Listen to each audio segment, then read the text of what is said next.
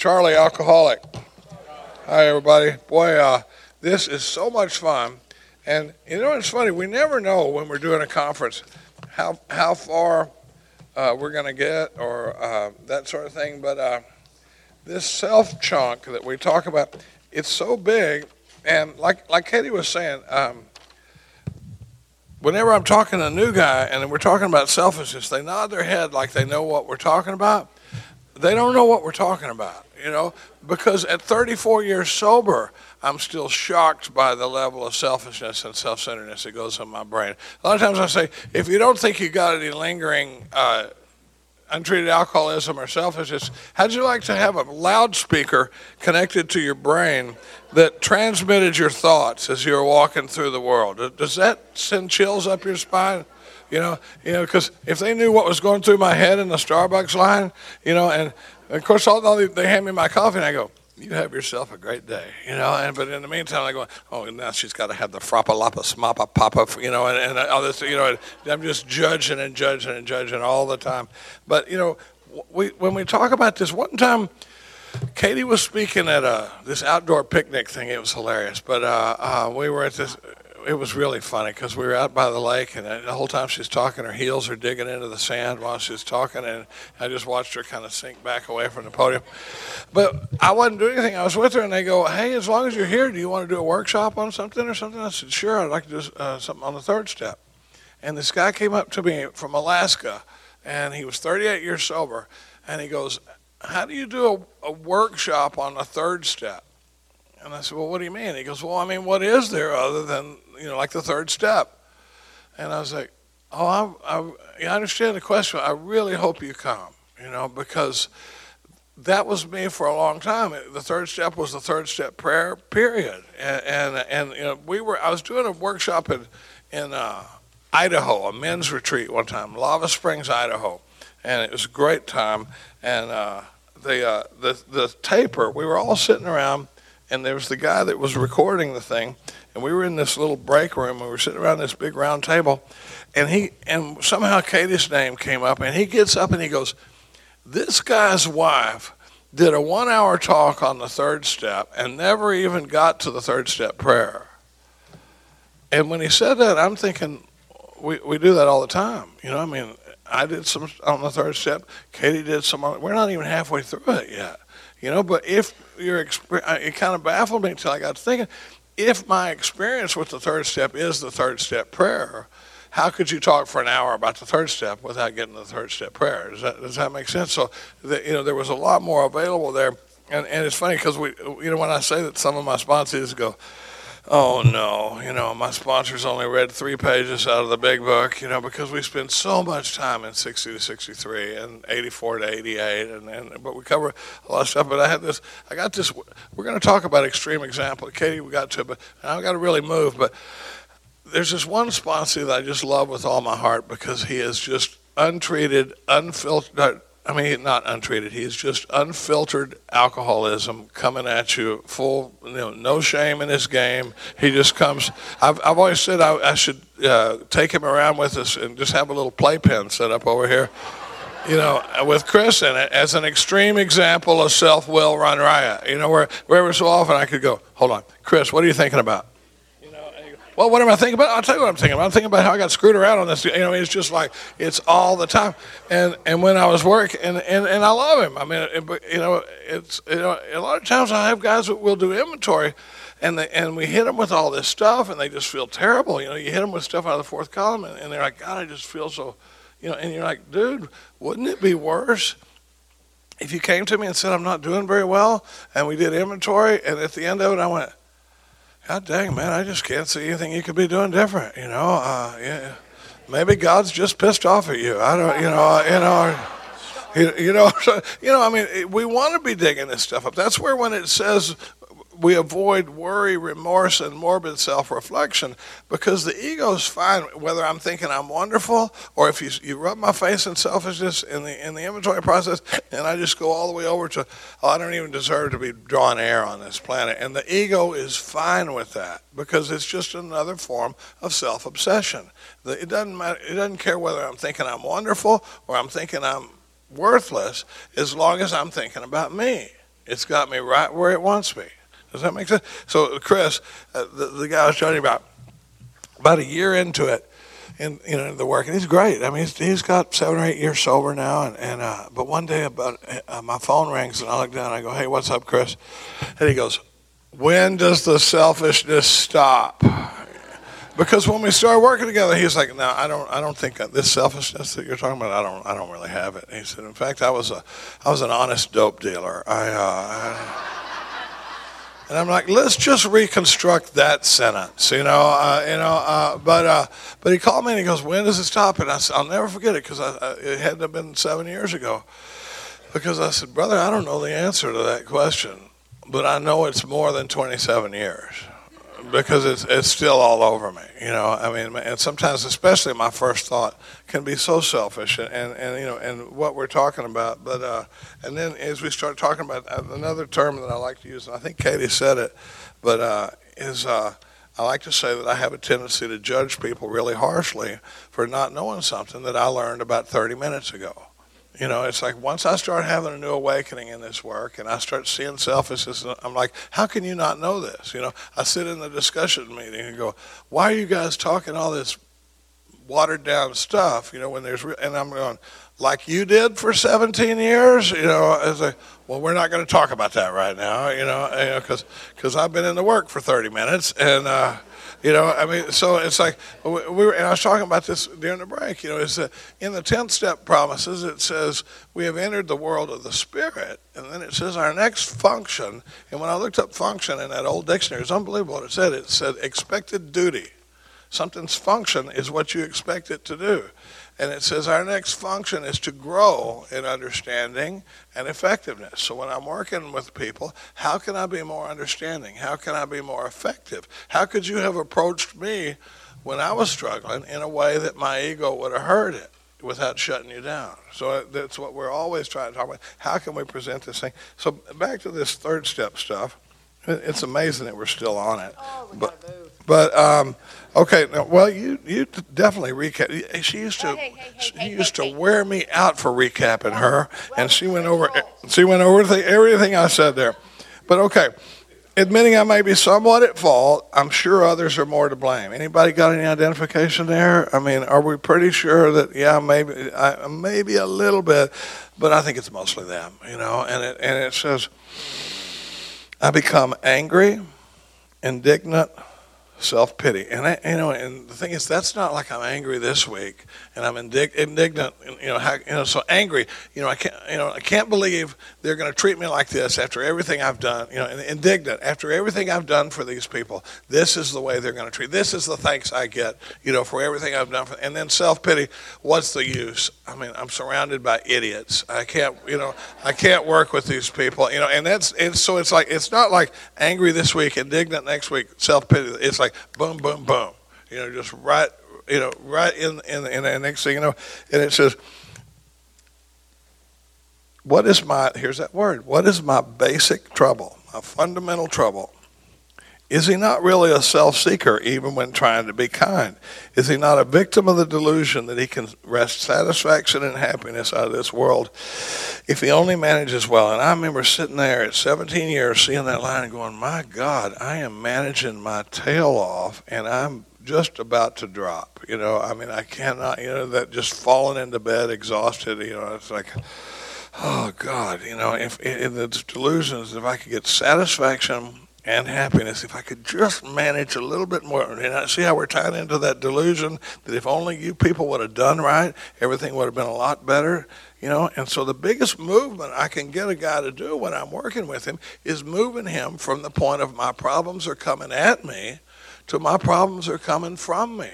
I spend my whole life thinking that that if my problems are coming at me, if I could just get everything in order, then then I'll I'll be less selfish, and then I'll I'll probably go to the soup kitchen or read the whole Bible or something, you know. But I mean, you know, it, but if I could just get all this stuff in place, you know, everything would be different, you know. And and so I spend all my time focused out here when I, when my problems are really a demonstration of my inward condition. You know, it turns out that, well, I'll talk about it on the next page. Isn't it evident to the rest of the players that these are the things he wants? If we're in this play I was talking about with George Clooney and Julia Roberts and everything, and you see me trying to get to the front, what's everybody else going to do? They're trying to get to the front. They're going to try to get to the lines. You know, and so, and, and we got chaos, you know, and said, and do not his actions make each of them wish to retaliate, snatching all they can get out of the show? Is, am I not even in my best moments a producer of confusion rather than harmony? Okay, now I want to keep in mind that over here at 60, it said just what do we mean by that, and just what we're still talking about what we mean. We haven't switched to what we do yet. It says our actor is self-centered, egocentric. Boom, there it is. Now my problem is I didn't like Katie said, when you said selfish and self-centeredness, I thought you meant stingy and conceited it wasn't that I th- it's not that I think too much of myself or too little of myself. I just think about me too much. All I think about is me. All of my childhood memories are about me. I don't have any memories of the struggles my parents were going through or what my sister was dealing with. It's, it's me, you know, and, and, and we're going to talk about that a lot. You know, and it, it says, go to the top of the next page on 62 selfishness, self centeredness. That we think, and remember who we is? We is the original 100 that, uh, we of Alcoholics Anonymous are more than 100 men and women who have recovered from a seemingly hopeless state of body. They're right. So most of the time when it says we, it's those people that are on the far side of a spiritual awakening saying, this is what we did, this is what we learned, this is what we figured out. It says that we think is the root of our troubles. In, in Bill's story, it talks about take away my problems, root and branch. Right? We're not just trimming the branches of my problems now. We're going to get down to the root of the trouble, and my basic trouble is selfishness and self centeredness. Driven. Now, Mark used to say, driven means I'm not choosing to act that way. Driven by a hundred forms of fear, self delusion, self seeking, self pity, I step on people's toes and they retaliate. But it says, seemingly without provocation, right? I didn't do nothing. And they just went off on me, you know? And, it, and there's a really ugly word here. It says, but we invariably find that it sometimes, invariably turns out is more than half the time. Um, we invariably find that at some time in the past we have made decisions based on self, which later placed us in a position to be harmed. Decisions based on me and my selfish thoughts and and it says, which later placed me in a position to be hurt. So our troubles, we think, are basically of our own making. Mark Houston, one time when we were doing this, he said, Charlie, this is one of the biggest promises in the big book. It says, so our troubles, we think, are basically of our own making. I was thinking, now why would that be a promise? And he said, because if my problems are of y'all's making, the only way I'm ever going to be okay is if I can get all y'all to act right. Right? I can say all y'all down here, right? That's that's the plural form of y'all. Is uh, all for our friends from Boston. I say all y'all is uh, you know. But if I could get the only, if my problems are of everybody else's making, the only way I'm ever going to be okay is if I can get everybody to act right. And I have very little experience in my 62 years on this planet of getting everybody to act right. Right? They just don't act right. Uh, because the thing I, it took me a while to figure out is that when when Phil gets up in the morning and writes his little play for the day, for some reason he doesn't list me as the lead role. You know, and it's not like everybody gets up in the morning going, What could I do to make Charlie's life better today? You know? So I, I can't get people to, to, to and it says, so our troubles we think are basically of our own making. They arise out of ourselves, and the alcoholic is an extreme example of self-will run riot, though he usually doesn't think so. Now let me tell you what that means. We came up with a great graphic. Hey, I got them. Let's say that, um, as an example, we're going to say that this panel right here, this big double panel right here, is a graph that's representative of the entire population of the United States. You with me? This is all the people in the United States. Now, what we're going to do is we're going to go out into the population and we're going to round up all the people that are self will run riot. All right, you with me? And what we're going to do is over here, we're going to build about a 25 foot high chain link fence with barbed wire and razor ribbon and guard towers and stuff. And we're going to herd all the people from the population that are self will run riot, right? Not my self will run riot. 17 year old boys, right in the fence. You know, I mean, you know, just, you know, I mean, I came one time from putting a fire out. Uh, a friend of mine's house had caught fire, and I ran into the house with a fire extinguisher. We put the fire out. Oh my God! I'm telling the whole story. You know, when I was meeting Katie for dinner right after, and I mean, this whole story is like, wow! You should have seen. I mean, flames were boiling up over the three walls of this kitchen, and with the fire. And, and her son is sitting there, and he goes, "This is getting really big." I go, "What?" And he goes, "This bump on my chin is." Uh, is uh, and I was just like, that's my boy right there. You know, uh, you know, and so so we got we're going to take everybody that is self-will run riot, and they're in this fence area. You got so do you have an idea of this population now?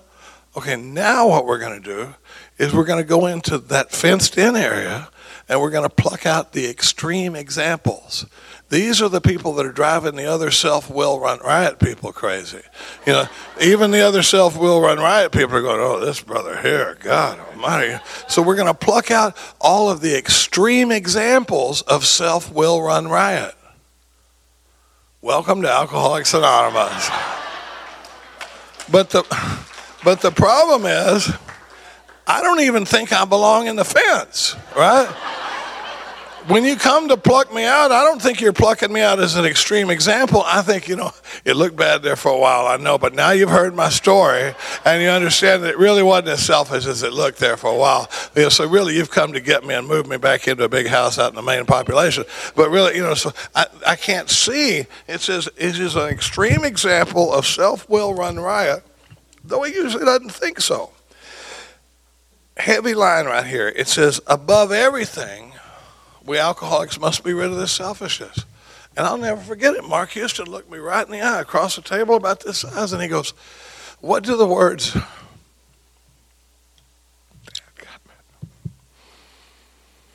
Mm, I love that man.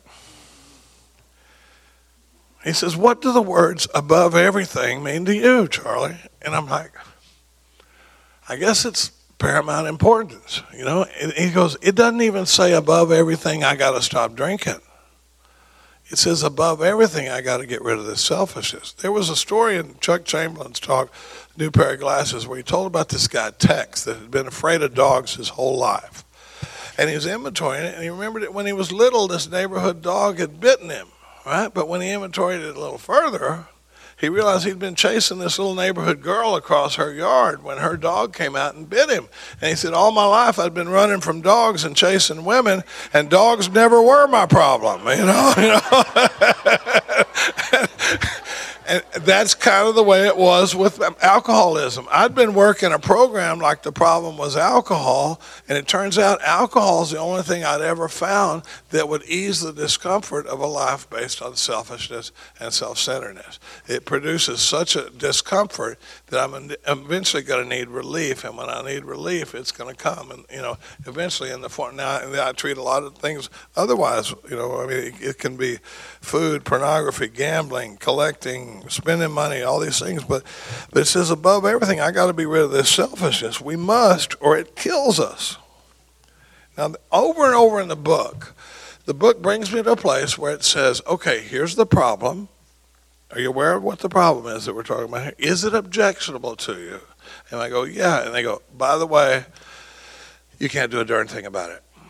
You know, over and over, the book brings me to a place where here's the problem, here's how it presents itself. Oh, and guess what? On your own power, you can't do anything about it. It does it with alcohol, it does it with selfishness here, but it says God makes that possible. And are, that's why it's here in the third step. We're still moving me towards the need for this power. And it says, because a lot of times when uh, when I do in third step exercise before, all we talked about was God. Do you believe in God? Do you not believe in God? Look how much deeper this is going here. And it says God makes it, and there often seems no way of getting rid of entirely getting rid of self without God's aid. Many of us had moral and philosophical convictions galore, but we couldn't live up to them, even though we would like to. Neither could we reduce our self-centeredness much by wishing or trying on our own power. We had to have God's help. It's not like I can come here and talk and go, you know what? That knucklehead from Texas was right. I am going to be less selfish. You know, I'm just going to I'm going to be a giver. I'm to, I'm going to start handing out, you know, sandwiches under the bridge. None of that is bad stuff. None of that is bad stuff. But it, it is so it's not like a little decision for me. It's in my DNA. When we start telling stories about selfishness, oh my God, we can have so, so much fun with it. But I mean, the level of self that I carry around, and the you know, I had a guy just yesterday. I've been working with him for a year, and he's like, "Man, I'm just having to get to where I can accept the level of selfishness I got him." He goes, "I always thought I, you know, it was everybody else. It was my boss. It was my wife. It was my ex-wife. It was." He's like, "It's me, man." And I'm and like Katie says, if I'm gonna be free, the problem's got to be me, you know. And, and because if if it's if it's them, you know, it's it's and here's a clue. You ever find yourself mad at everybody? Well, when it's everybody, it ain't anybody. You know, it, it's just me running the show again. And you're asking me to set down the only tool I got left.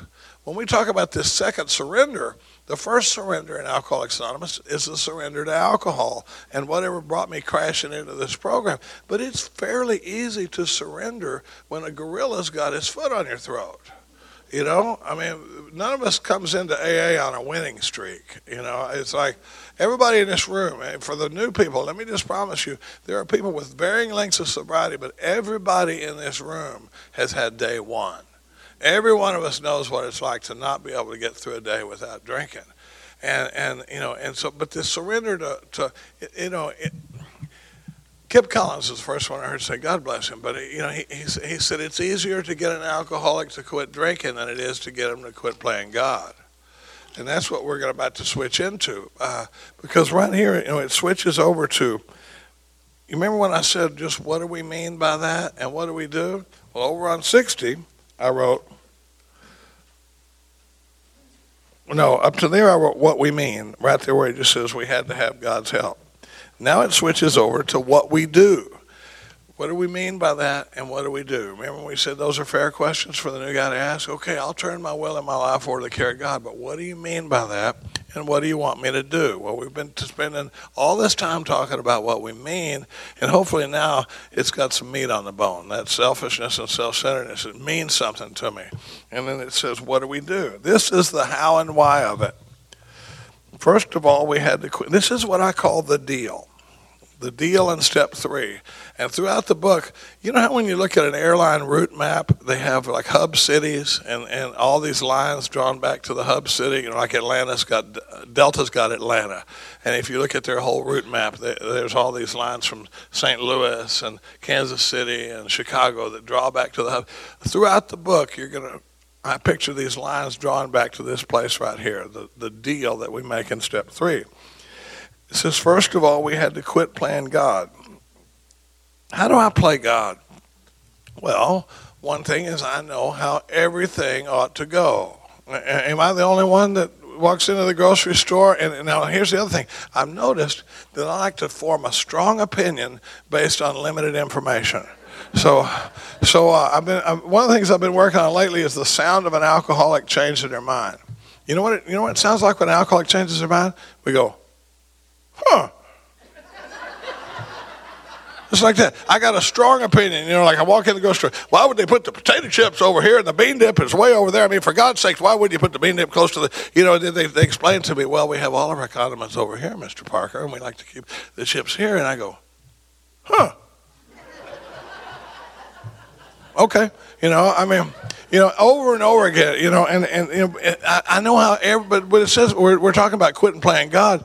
You know, it's like, I know I know how everything should go. I know where the potato chips ought to be. I know when something is an outrage. I know which jobs I should get, which jobs I shouldn't get. I even know who should be alive and dead. I know, you know, if, if there's if it's there's if somebody dies, it's an outrage. You know, and Chris Schroeder, one of my favorite guys, he goes, you know, you're t- dealing with a selfish statement when it ends. The sentence ends with "on me." You know, it's like, you know, I had a pretty good sponsor, and then he died on me, and you're like, on you. You know, it's like he's dead.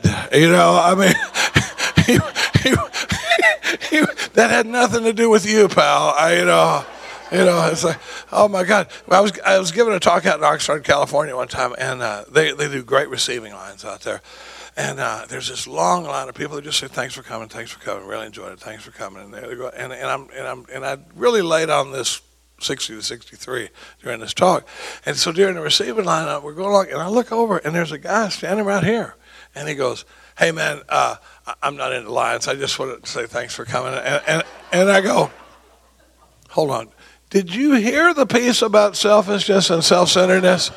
And he's like, Yeah. I go, do you think these are all people that really enjoy standing in line? You know, I mean, it's like, and he's like, wish I hadn't come up here. You know, I mean, but but uh, you know, I mean, I have sponsees that'll go. Uh, my uncle died, and uh, but I'm, I'm, not going. I'm not in the funeral, so I'm not going to go to the funeral. I'm like, could you be any more self-obsessed? You know, I'm like, show me the guy that can't wait for his next funeral. You know, it's it's like it's like we go because we you know we're supporting. You know, it's it's actually getting out of self for a minute. It's gonna freak you out, but uh, it, you know, you know, because I mean, when we start looking at the way self shows up, it is everywhere, everywhere, and that's what we're gonna look at. But it says we had to quit playing God. Why would I do that? What are the next three words? It didn't work. If you running a show is working out real awesome for you, then rock on. You know, you don't have to change anything, right? But if it's if you feel like you're running up against the wall, if you feel like you're getting knocked to the mat every time you step into the ring, it could be that there's more available, and it might be uh, from a different perspective around the self piece. It says next, you know, the third step, that all the third step prayer is, is an affirmation of the decision I make right here at the bottom of page 62. The third step decision is right here. Next, we decided. There's the decision that hereafter in this drama of life, God was going to be our director. All right? He gives three examples where I'm not running the show anymore. The main deal is that I am no longer in charge. That's, you know, the deal. I like to say I am no longer in management. You know, sometimes I go, that's a management level decision, and I am no longer in management.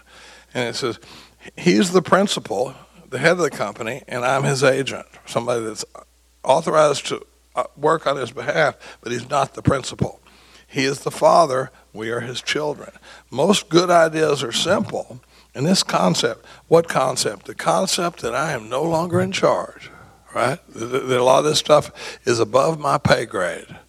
You know, and, and it says, this concept was the keystone of the new and triumphant arch through which we pass to freedom you know, arch, you know, the keystone is that one stone at the very top that's triangle looking and it's different from all the other ones. It's the one that holds everything together. And the keystone of this arch that I'm going to walk through is the idea that I am no longer running the show. That's the deal I make with God in step three is I ain't running the show anymore, right? And then back on page 46, it says, we find that God doesn't make too hard terms for those that seek him here's the terms of the deal I make with God. The deal is that I'm no longer running the show. Listen to the terms of it. When we sincerely took such a position, what position? The position that God's in charge, and that suits me just fine because I am beating my brains out here. But the thing is, when we talk, I started to say this earlier when I'm running up against the collapse of self-will in this in this second surrender, it doesn't feel like oh. Usually, uh, the second surrender takes after happens after I've been sober a while, and I'm trying to manage this deal as a sober member of Alcoholics Anonymous for a while, and I'm still running up against the wall and stuff. And when you're running up against that second surrender, believe me, the, the collapse of self doesn't feel like oh boy, I'm about to have have a new spiritual awakening, it feels like everything I've based my life on up to now is blowing up in my hands, and it feels about as secure as if I was free falling backwards into black space. I don't know what's going to catch me. I don't know how far I'm going to fall. But and the ego will tell you you might as well kill yourself rather than surrender to this thing. I see it all the time. You know, it's, it, the ego is like we're not giving up. You know, control of this thing. And and you're asking me to lay down the only tool I've ever had. Self. It says self will was good as far as it went. I can get a lot of stuff with self will, but not everything you know, and, and, and that's why I didn't understand why I kept blowing up those marriages. And we're going to talk about some of that stuff. How am I doing? Oh, no. No. Yeah. Um, so she's terrible. She goes, You're about done. You're about done. Um, I want to talk about the terms of the deal. When we sincerely took such, we had, uh, all sorts of remarkable things happened. We had a new employer. Now, here's the terms of the deal. This is super simple because you got to keep it simple for a guy like me. It says, being all powerful, he provided what I needed. Is that an okay deal? Under two circumstances. It says, if we stay close to him and perform his work well. What they say? God, being all powerful, will give me what I need if I stay close to him and perform his work well. Those are the two terms of the deal. Now, what I didn't know for a long time is that that's all there. There ain't nothing else. From the rest, the rest of the book is is about one of those two things. It's either about staying close to him or performing his work well. Everything we do in the step work from now on is satisfying the terms of this deal that I made with God in the third step of staying close to him and performing his work well. And then it gives the third step promises, but it turns out I can't stay close to this power until I get close to this power. And I can't get close to this power when I'm blocked. So that's what we're going to talk about in the later work. But it says established on such a footing, and footing means the same thing as what? Basis, established on such a footing, I become less and less. Now, one time, you know, when he, I didn't realize it, but when he called me and said, "When does the selfishness stop?" I didn't realize it, but I had to call him back later and go, "You know what? The book never implies that I'm going to be free of self. It says we established on such a footing, we become less and less interested in ourselves. More and more, we start thinking of what we can add to life." As I feel new power flow in, as I enjoy peace of mind. I mean, is that any appealing? Do I want peace of mind or do I want the chatter of a thousand monkeys? You know, and, and it's just, as I discover I can face life successfully, as I become conscious of His presence. And that's another powerful word that I see Bill using over and over. The book is not trying to move me towards a belief in God or a faith in God as much as it is a consciousness of God. There's places where it says the consciousness of your belief is sure to come to you not just your belief, but it, it's part of the way I move around in the world is a consciousness of this power and how I react to people and how I see things. Does God have anything to do with Tuesday? You know, and, and, and so eh, it, I'm moving towards this. There's a thing in, on page, is it 51, where for years it said, here are many hundreds of people, worldly indeed, who flatly declare, who are able to say, for years I thought it said that the presence of God is the most important fact of their lives. I do the set aside prayer one morning. I'm reading it. It says, when many hundreds of people are able to say that the consciousness of the presence of God is today the most important fact of their lives, and I was like, whoa, that's different. It's not saying the presence of, you know, it turns out it's my consciousness of the presence of God. It's not like when I did the third step prayer, God picked his game up a little bit. You know, you know, it wasn't like he was sitting there reading the newspaper, going, "Whoa, whoa, I didn't see it coming. Hold on." You know, um, you know, it's it's my consciousness of the power that changes in this work. You know, and so it says the consciousness of the presence of God. And so I look, I look for that word consciousness just as much as I look for the word basis in the book. It says when we were now at step three, and I call this an affirmation prayer right? But now can you see how much we covered in pages 60 to 63? And I skipped it for all that time. And I used to feel bad about saying that till I realized how much company I had. You know, the, bulk of the fellowship of Alcoholics Anonymous is not living in this awareness of selfishness and self centeredness. And to me, it seems like it's all over the book. You know, I mean, maybe one day, I Chris was talking, he goes, You think one day we might look up like 15 or 20 years from now and go, God, remember when we were into all that selfishness stuff? You know, it's like, we were way off, you know, or something, you know, I mean, you know, but, but 17 years now I've been living in this. And, and it says, we were now at step three. Y'all want to do a third step prayer together? Many of us said to our Maker as we understood Him, God, I offer myself to Thee to build with me and to do with me as you will. Relieve me of the bondage of self, that I may better do thy will. Take away my difficulties, that victory over them would bear witness to those I would help of your power, your love, and your way of life. May I do your will always. That's awesome. I've, when I do a third step prayer with somebody now, we've spent about an hour and 15, hour and 20 minutes talking about 60 to 63. And now when we get down on our knees and do a third step prayer, he does a third step prayer, and then I do a third step prayer afterwards. And I tell you, sometimes I promise you, I'm feeling it more than he is because now uh, there's something to it. The first time I did the third step prayer, it just sounded like a bunch of churchy talk, you know, relieve me of the bondage of self that I'm in. But now I understand what it means. The, the, I mean, I am so wrapped up in self, and I'm asking God, and it says, relieve me of the bondage of self. Why? So I got it easy? He says, no, so I can better do your will. And it says, you know, take away my difficulties. Oh, good. Is that so I can chill? And it goes, no, it says that victory over them would bear witness to those I would help of God's power, God's love, God's way of life. So you, you find yourself going through a horrible problem, thinking, how am I going to, you, you work through it with spiritual principles and reliance on God.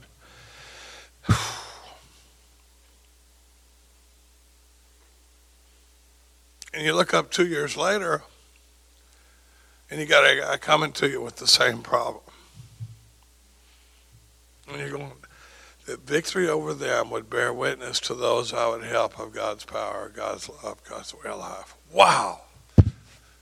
Now this self piece is really starting to mean something. And then it says, we thought well before we've taken this step, making sure we, we could at last abandon ourselves utterly to God we found it very desirable to take the spiritual step with an understanding person, such as our wife, best friend, spiritual advisor, but it's better to meet God alone than with one who might misunderstand. The wording was, of course, quite optional. I've changed all of these and nows to use. I say, you know, that I could better serve you and, really, you know, better do your will. You do whatever you want.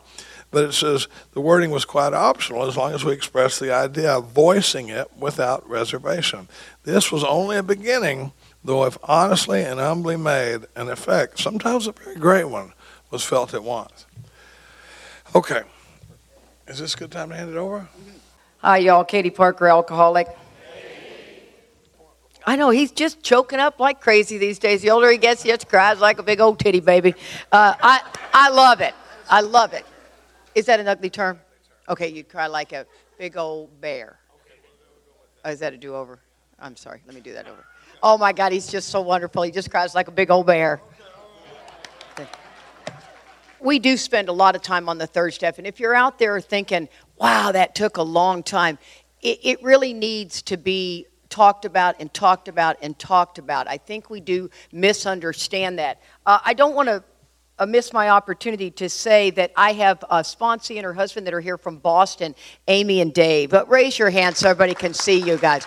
They is that not awesome? They flew in. They got two little bitty kids. They flew in, and Amy and I have been working together for nine years, seven ish. And we met her at a, a workshop uh, in Nantucket, Cape Cod. There you go. I'm close enough. Kind of in that area. And, uh, and I, I, I just I just get blown away sometimes by that, you know, when I think about it. You guys are just oh, I just love these two so much and yeah, big pocket of enthusiasm. Yeah. And then I took on Cody. Cody, raise your hand.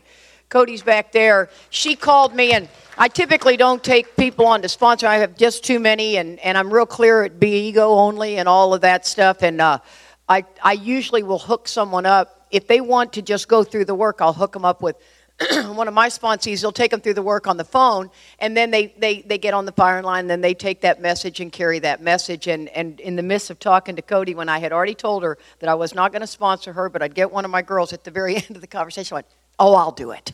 And she's like, what you just spent 15 minutes telling me you wouldn't do it and we it was just so clear that god said no no you need to take this girl too so that was a very exciting it's very special to me what we're hoping to get you to is to where you're open to hearing the undeniable voice of god speak to you that's the whole basis of this deal. Be your God of your understanding. We don't make that decision. Thank you, honey. I didn't mean to hurt your feelings. And I know, like, golly, the thing I love so much, you see I kind of just kind of so we don't like that. Um, but the thing about this is, you know, in, in, Alcoholics Anonymous, we throw the gate so open. It can be any God of your understanding, but you need a personal, intimate relationship with this. When we were drinking, we heard the undeniable voice of God. God loves me, drunk or sober. Say, don't, don't do that. Stay. And that same voice, we're trying to get that voice consistently happening and you have to get unblocked. These steps are designed to get us unblocked so that we can hear the voice. The sunlight of the spirit the book calls it. And but in order we, we misunderstand and we get blocked and we can't we couldn't hear god if you had a bullhorn you know because we're so blocked and we're just going through life frustrated. Next time you're sitting there talking to somebody say you're having a conversation see who dominates the conversation most that's an interesting way to do it. Now, don't, don't lose sight of this, though. There's the ego turned inward, because we're doing the fourth step now. The ego turned inward is like, uh, I am clearly the extrovert. And so if you relate to me, well, it's just because you're an extrovert. But the introvert is the ego turned inward. They kind of walk around like Eeyore. Yeah, well, it's me. And my, anybody seen my tail? I don't know, no. Y'all go have fun. I'll just stay here. You'll never hear me utter those words. Yeah. So you're like the drone that flies into the party, right? You land, you kind of. You're examining everything, then you're up and out. Nobody even knew you. They don't know you, they don't know your name, they don't know anything because that's the way you like it. It doesn't make you any less alcoholic than me it's just the different way that self shows up for you. See, so so that's why you know a lot of people see my personality and go, "Oh, she is clearly an extreme example," but so are you. That's all I'm saying. This is not just me. See, for the longest time, Charlie was my best friend, still is my best friend, but oh my God, it was so obvious that Charlie was so self centered. And I really believed I wasn't. And I know that that happens in AA. People really believe they're not self centered. That's the very first way the ego is going to win. Okay, so now let's turn to the, uh, looking at the bottom of page 63. Um, it says, ne- at the bottom two lines, next we launch out on this course of vigorous action the first step of which is a personal house cleaning. Now, here's some really interesting perspective a course of vigorous action, and then it says the first one is for the, doing the fourth step, right? The fourth step is three, clearly three pieces of inventory the resentment inventory, the fear inventory, and the sex inventory. Now, I like to look at the sex inventory more current since obviously, you know, I'm not out there using my sex power. Well, I am using my sex powers to get a lot in life don't be fooled by that. You know, I mean, I think you can look at me and go, oh, she has got, she is working that well. Are you with me on that? Yeah, I'm not working it in that we're going to be taking some action on it, but I'm working it to get attention. Okay, so, but the, the, that particular inventory is more of a conduct inventory. See, sex is just the emphasis on sex. But that inventory where it says, so we take sex like anything else into our meditation.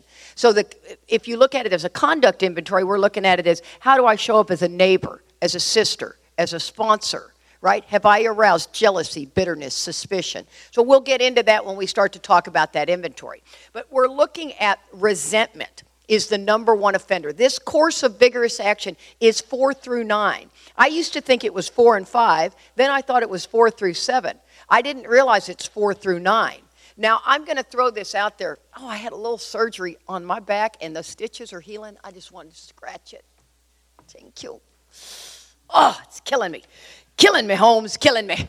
Okay, so one of the things that I'm going to throw this out there. If you like it, great. If you don't, fine. But when I'm working, if I'm working with a new guy, I typically work with people that are in untreated alcoholism. I don't work with that many new people because new people are, they require so flippin' much time. And I really don't have it. So I'll hook them up with somebody. I never say no. I say, I can't do it, but let me hook you up with Mary. Let me hook you up with Jane. So you're not going to be flapping in the wind. I think anybody that comes to you and says, Can you sponsor me? and you say no and you don't help them out, that is wrong right? Straight up wrong. So, this course of vigorous action, if I'm going to take the new guy through, I like to do 10 resentments, 10 fears, and 10 uh, sexual harms. And when we do these 10, and you only have like two weeks to do your inventory in. So when I do that third step, right, we take an hour on step one. I let you go home and think about it. Are you willing to do the work? If they say yes, then I do the third step. That takes about an hour. So we sit down, we do the third step. I line them out on the fourth step. Now, most people are like, oh, this is too much coming at them. No, it's not. Bill and Bob were doing it just quick, quick, quick. There's no slowing down. So I line them out on the four step, and they're going to be calling me three times a day because that's what the new guy does. Right? He, he's constantly talking to you, and he's getting directions and clarity on this. So then I tell him when I'm doing the third step with you, after we're done, I look at my calendar, you look at your calendar. The, they must have a deadline on that fourth step. Don't ever give a sponsee an open ended do an inventory. They'll never do it. So they have to have, I tell them, two weeks. It's going to be a Saturday. We're going to meet for four hours.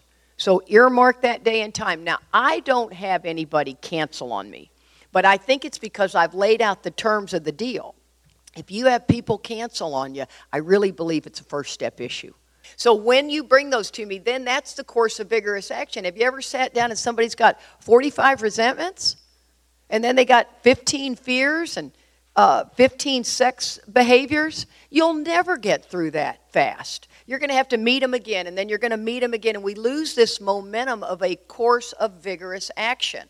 So then, once, and I give you about six weeks to go make those 10 amends, right? And there could be more because of the sex and the harm. So we could have 15 amends. I give you uh, six weeks to make those amends, and then by the time we're wrapping that up, you do another 10, 10, 10. Does that kind of make more sense? I know you're looking at me like, what? It is not in the book, but I am trying to streamline your spiritual awakening. Because otherwise, I'm telling you, you get disjointed. You bring 72 resentments, forget it, I'm not doing it. I've heard people say, well, I group them. What? What's grouping them mean? You, when they go to make the amends, I don't need a group of people that I did poorly. I need it specific what this amends is going to look like. So that's what I do. And uh, so now it says in the book that we are on a life or death errand, right? This fifth step, life or death errand. That's how important this inventory is. This is designed to get me unblocked so I can have the first spiritual awakening, which is the drink problem. We need the drink problem to be removed. It says it begins to happen after the fifth step. Why would I want somebody to wait four months to do inventory? It baffles me. Now, this is after I've learned all this stuff. So, on the front end, I was basically a life coach. When I sponsored, and I always sponsored, I was very much a life coach because I've got a lot of life experience. Got a lot of, uh, of therapy background from being in group therapy most my adult life. This is a totally different ball game. And so it's talking about, so we flip the page. So now you're on page 64. And it's interesting because now listen to what it says. Though our decision, top of the page, though our decision, what decision? This third step decision was a vital, vital means key to life. Though our decision was a vital and crucial step, it could have little or permanent effect unless at once followed by a strenuous effort to face and be rid of the things in ourselves which had been blocking us. That's blocking us from that sunlight of the Spirit. Our liquor was but a symptom. That's the first time I'd ever read that was at 17 years and saw that line. Our liquor was but a symptom. I'm like, I thought booze was the problem. I worked a program based on the abstinence of boobs, booze. Just seeing if you're listening. Remember when Chad got his chip and he said, I came here to pick up my chick? I thought, and the whole group, la- okay, back, I'm back with you. Okay, what had been blocking us, right? Our liquor was but a symptom. So I worked a program based on the abstinence of alcohol for years. So we had to get down to causes. There's column two and conditions. There's column three, how I show up. Then I love where it says the first paragraph no regular inventory. We usually go broke. So this is where it's telling me, you guys, you got to continue to take inventory. Then ask yourself the question, turning statements into questions. When was the last time you actually wrote an inventory? I'm telling you, the average person in here hasn't written inventory in years. I hadn't written a piece of inventory in five years. I mean, uh, 15 years uh, when I did my first inventory. I didn't even remember how to do it. I'm not ashamed of that. I'm here to tell you, I got great company in that in that uh, squad. So it says that I'm on, now here we're just going down the paragraph. I'm on a fact finding and a fact facing mission. Today I understand that the fact finding is the person listening to the inventory, fact facing is your job. So when you come at me and you got mom in column one, and then you got you know she she loved my sister more. She never showed up for me. And she just always talked to me terrible right? Those bullet points. Mr brown's a perfect example right? His attention to my wife told my wife she had a i had a mistress and brown wanted his job. My god he has threatened the two worst things you can threaten is my money and my relationship.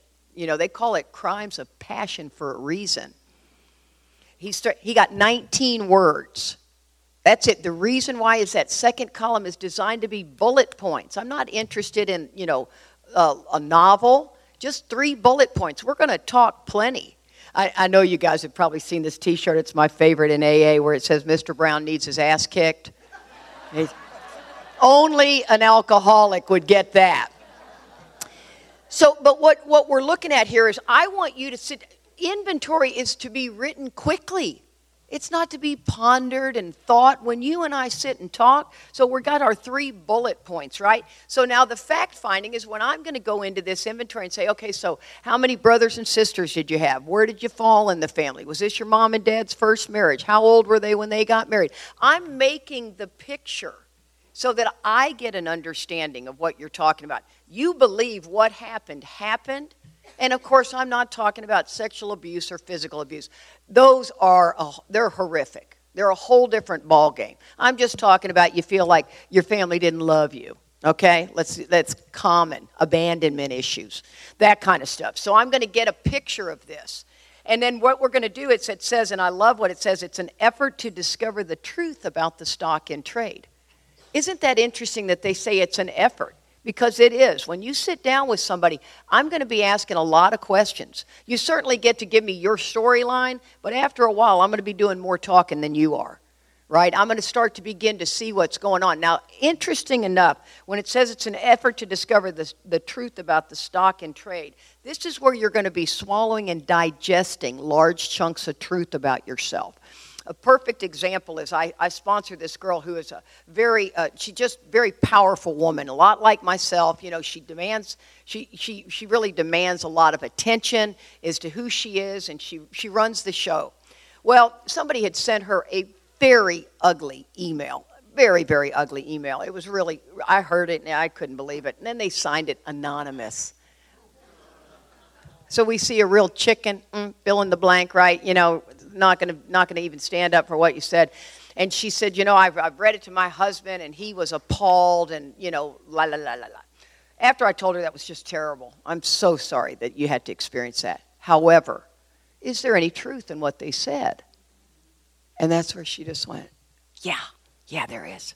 I go, then let's talk about that. I said, wouldn't it have been nice if they could have sent that email just all sugar and sweet? And then let me just tell you what I see. But that's not how the world treats us especially if you're a personality like mine.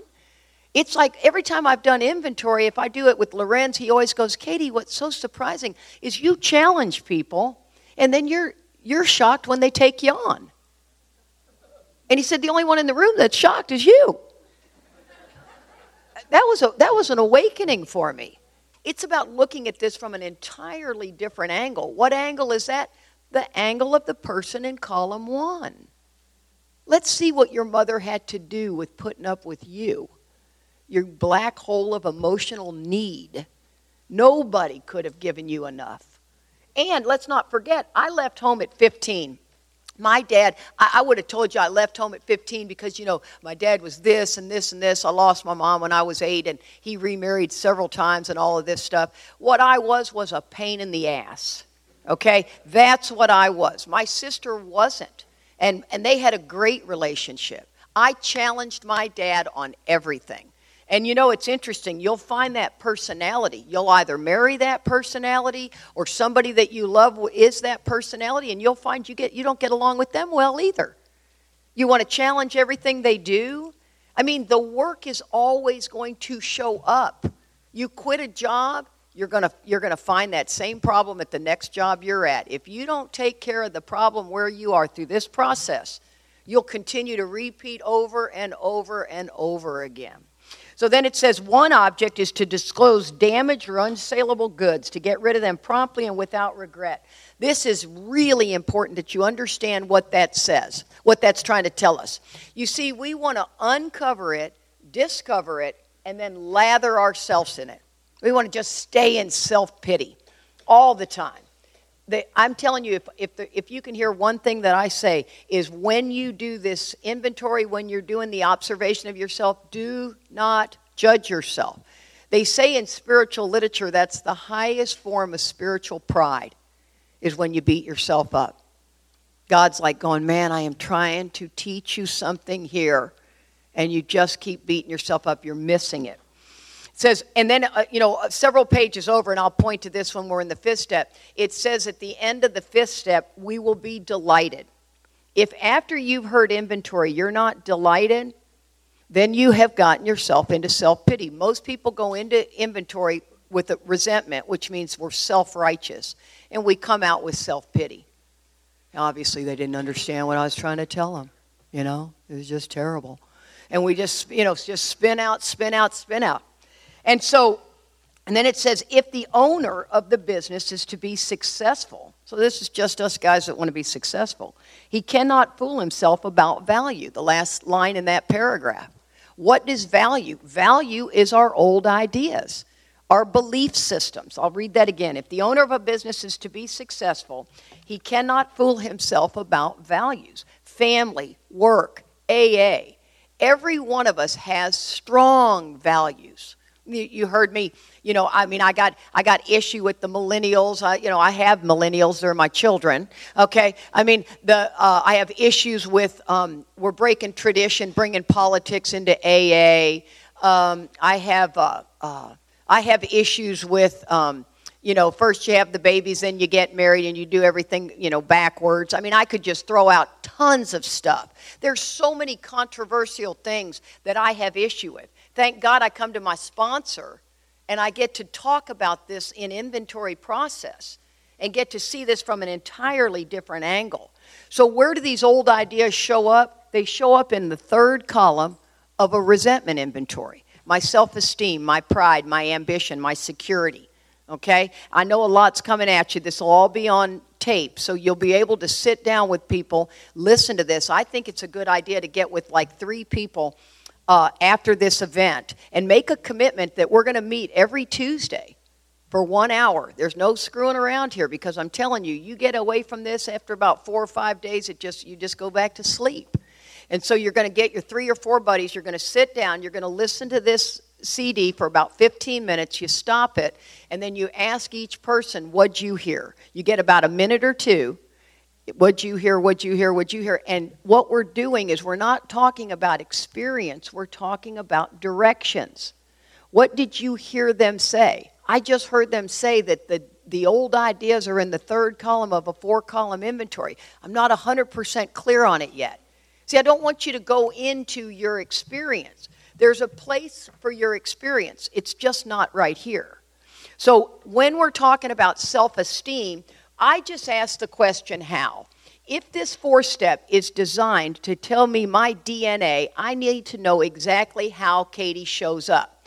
That's why I think sometimes we go to the 12 and 12 because we don't really understand the process. 12 and 12 is a good piece of literature, never designed to take the place of the big book. As a matter of fact, if you really look at it, the 12 and 12 will start to list all these character defects. I may or may not have some of those. I just laid out my inventory. Oh, my defects are glaring. Let's talk about me. So, self esteem, you would start it out with an I am statement. It's the value I've put on myself. Now, most defects of character come out of good character. Did you get that? So, by now, I'm not saying, you know, the F word in the line at Starbucks. I know better now, right? It's not even going to sneak out because I'm just no better. I'm spiritually fit in that way. So my character defects are going to come out of good character. So I'm a good mother, but I'm a better mother than you are. I'm a good AA, but I'm really better than you are. I'm a good driver, but I'm a better driver than you are. You see how that turns into a defect? So we take this good character and it, the ego gets it and turns it into a defect. Because the, the problem with self is it's a shapeshifter. So all of a sudden you're looking for this fear or this resentment or this deep, deep character defect. And, and, and the ego has shapeshifted it. So now it shows up just a little differently. Okay. Oh, I know. Look, look, look at them, honey. They are like, I am so on it. I am so on it. I love that. That feeling I just got right there was really where you're, you're taking it in. It's, it's fantastic. No, I, that was not an opening for you to start talking. It was just, just look at him. No, hey, I'll take a digit right there, mister. So, and to some people, you're like, no, you read that wrong, Katie. It's going over my head. It will begin to make sense. This is like wearing two left shoes for a while. You, you, it, before you know it, you start to, you know, trust me. Same feeling I had. So your self esteem is an I am statement. I am a good mother. You know, and this is all based on whoever's in column one. So, right? You write inventory down. Write mom, skip a line. Dad, skip a line. Sister, skip a line, right? That's how you write inventory. Then you come back up, three bullet points. Don't think too hard. Just do, do, do, do, do. Then you come back up. Now's where we're going to start putting some, some writing on the page. My self esteem. How do I feel when my mom does this?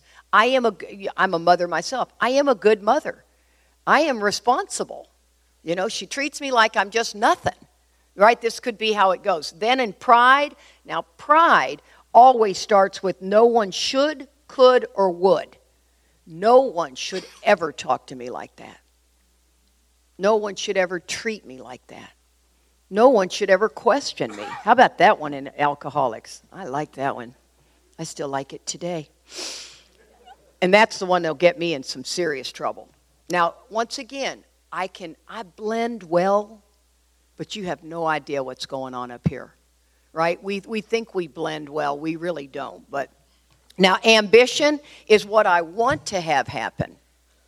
See, in this situation, I wanted them to apologize. In order for me to be okay, everyone has to do as I wish.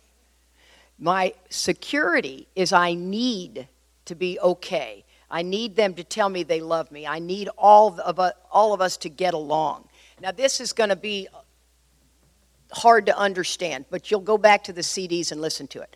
My self esteem, my pride, and my ambition must be met.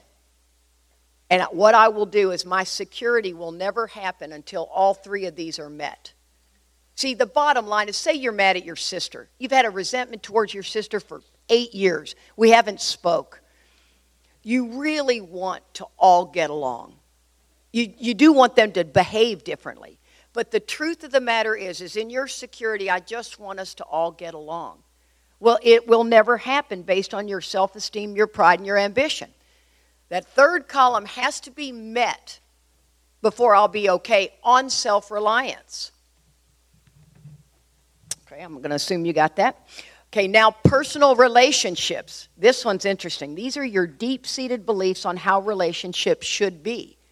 This is where I said mothers are, children should, all of those. Oh, you'd be shocked at old ideas. They, you get somebody to write an old ideas list, and no wonder they're having so much conflict. It is just all over the place. Your old ideas list will only be on the situation you're in.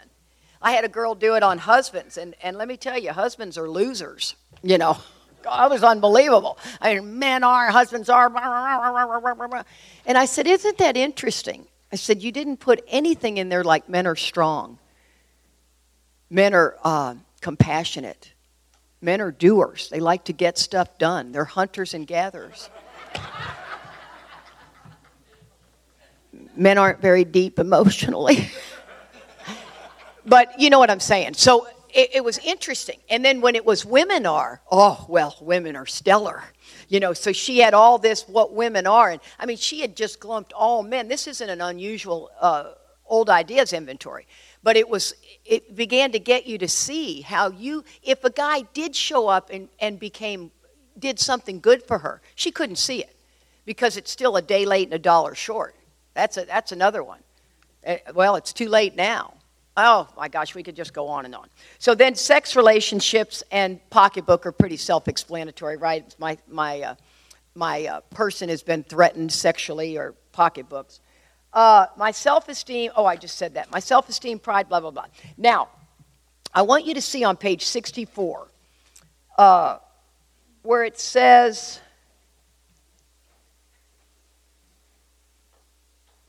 Oh, I think it is middle of the page. We searched out the flaws in our makeup which caused our failures. Okay, it's on the paragraph second down that says we did exactly the same thing with our lives. We took stock honestly. You can't imagine how many places in the book it says that we have to be honest. is that not just almost embarrassing? We're like, oh, oh, this is where you want me to tell the truth? Okay. Uh, go ahead, keep going. I'll, I'll, I'll, do that. I'll show up. I love when a sponsor will start a statement out with saying, I'm not going to lie. I go, that's good. We kind of don't want you to lie. I really think we're the only people that do that. I'll be honest with you then, okay? Yes. So it says, we, we search out the flaws in our makeup which caused our failure. Being convinced that self manifested in various ways is what had defeated us, we consider its, self's, common manifestation. Now, do you see the word being convinced? Okay, go over to page 60, hold page 64. Go over to page 60, and after the A, B's, and C's, it says being convinced. We were at step three in italics, right? Now you flip over here, and it says now that we have been convinced. We hope we've convinced you in these two and a half, four Oh, I'm sorry. I, th- I was looking at that. I was thinking, this is not working, Charlie. Okay, go down. Go down one more paragraph. The first requirement is that we have to be convinced that any life run on self will can hardly be a success.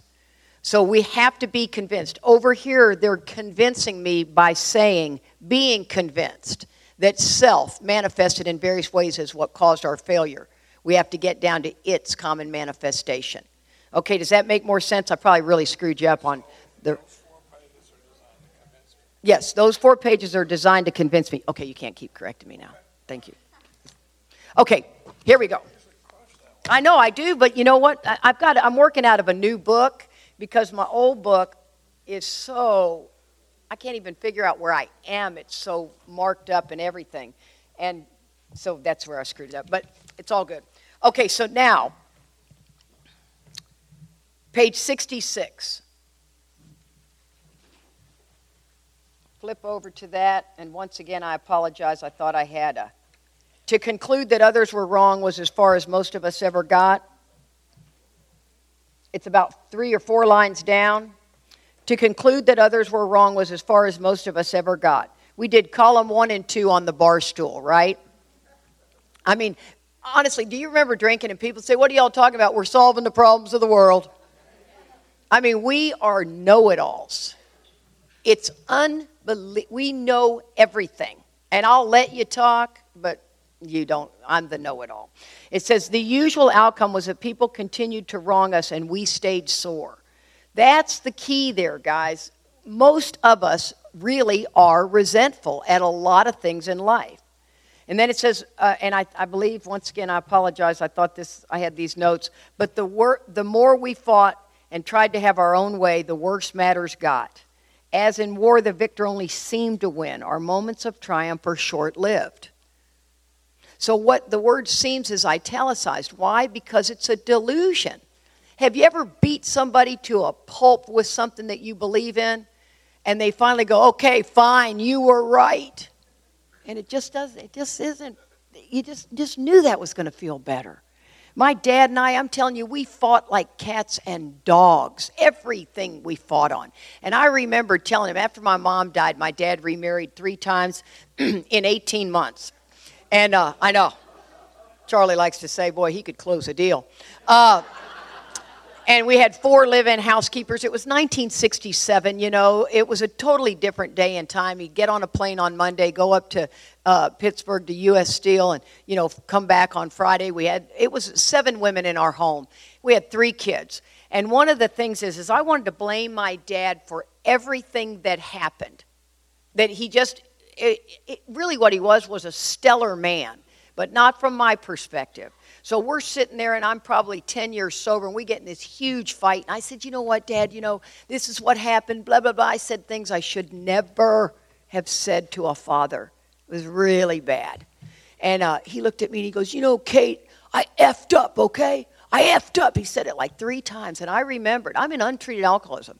I remembered thinking, God, I thought that was going to feel better. And then I come out of untreated alcoholism some almost 10 years after that. And I read that line, and it was as if that story just came right through. And it was like, oh my God. You see, if you're having conflict, conflict with a family member, our whole mission is to heal that. Our whole mission is to, you don't, we don't get to say I'm estranged from my sister. We just don't. And wait till, I know we, I can't even begin to tell you. By the time we get to the 11th step, you're going to be blown away by some of the stories. This takes a long plowing of the ground. This isn't that you just go and start visiting them every week. We're going to bring this all together towards the very end. We only have about seven more minutes, guys, then we're going to take a break. we turn back to the list for it held the key to the future. I think we're still on page 66. I'm not sure. Uh, yeah, yeah, okay, good deal. Thank you. It says, um, we turned back to the list for it held the key to the future. We were prepared to look at it from an entirely different angle. We begin to see that the world and its people really do dominate us. In that state, the wrongdoings of others, fancied or real, had the power to actually kill. How could we escape? We saw that these resentments must be mastered, but how? We could not wish them away any more than we could alcohol. This is a crucial line. This was our course. We call this the sick man prayer. We realize that the people who wronged us were perhaps spiritually sick. Though we did not like their symptoms, column two, and the way they disturbed us, column three, they, like ourselves, were sick too. We ask God to help us show them the same tolerance, pity, and patience that we grant, cheerfully grant a sick friend. You know, people always say, pray for the other person. Th- that's a story in the back of the book. We're actually asking, we got to pray for us. We've got, this was our course on any resentment you have. This was our course on any fear you have. That when we do this prayer, this prayer of asking God to help me see this differently, now we've got the fourth column. And let me tell you what, we really put some meat on the bone on this one.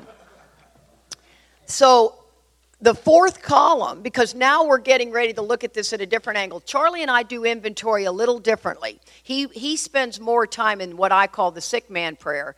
I spend more time in the third column than he does. They, we, we both get to the top of the mountain, okay?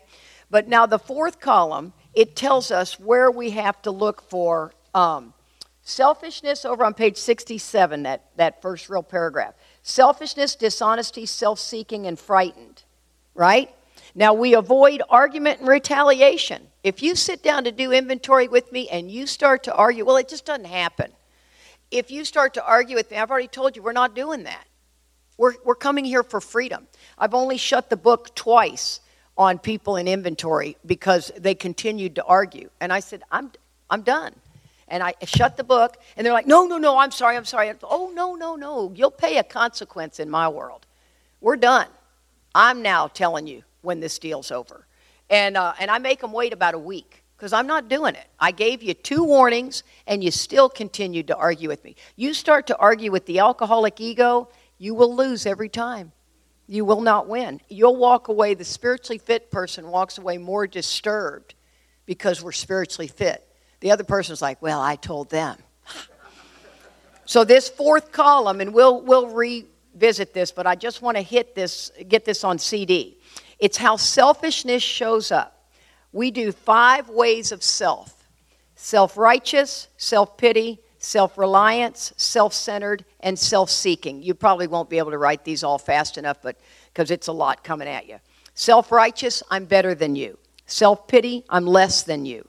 Self-reliance, how you're running the show self centered, why you want the show to go your way. And self seeking is how you make getting your way happen. Remember what I told you? I want your DNA. I don't need to know that you're selfish. I don't need to know that you're self centered. How? What happens when Charlie embarrasses me? What happens when Charlie uh, doesn't pay attention to me? You see what I mean? I need to see these things so that when I'm walking around in that 10th step, I know exactly what I'm watching for. And then in dishonesty, there's three forms of dishonesty flat out lying, don't tell the whole truth by omission, and then believing the delusional lie that I'm telling myself. Those are the three different ways that dishonesty shows up. Afraid, afraid of not getting what you want or losing what you have, right? That self centered fear. And the example is um, oh no, I've got the, that uh, fear happening. So can you see how much more you've got written about yourself? So when we're coming into this uh, inventory, it's unbelievable how clear you're going to be when you walk out. You don't need to go to the 12 and 12 for gluttony and sloth and all those things. If you were lazy, we're talking about how lazy you are. See, you're not lazy when you're interested in something. But if I need you to do something, you become lazy. See, and you'll, you'll be amazed at how it, it shows up. Um, if I end on fear inventory, are you going to go back to the point? Oh, I know it. Okay. Okay, so what I've got I've got about a minute. The fear inventory, Charlie will be able to send this stuff to you. I have a fear inventory that's straight out of the book, but it's this is an example of how to do it. Now, you may be doing a fear inventory, great. Fear, I never did fear inventories because I'm the kind of girl who takes a step forward. I don't see fear. You scare me, I take a step forward because I'm pissed. So I don't see fear. Does that kind of sum it up for some of y'all? So when when one of my sponsees said, "Oh, Katie, I love the fear inventory," and I said, "Well, then show me how you do it," because see, I don't ever want to remain the teacher. I want to remain teachable. And so she she did this for me. So if you're interested in this, you can shoot me until we get our stuff out with Charlie. You can shoot me an email that just says send me the fear inventory. I'll send you the the third column, the fourth column of a resentment inventory, what I just read, the fear inventory, uh, a couple of spiritual laws and stuff. My my email's much smaller. And so, but we're going to take a break and then we'll come back to this. Lunch. Thanks, guys.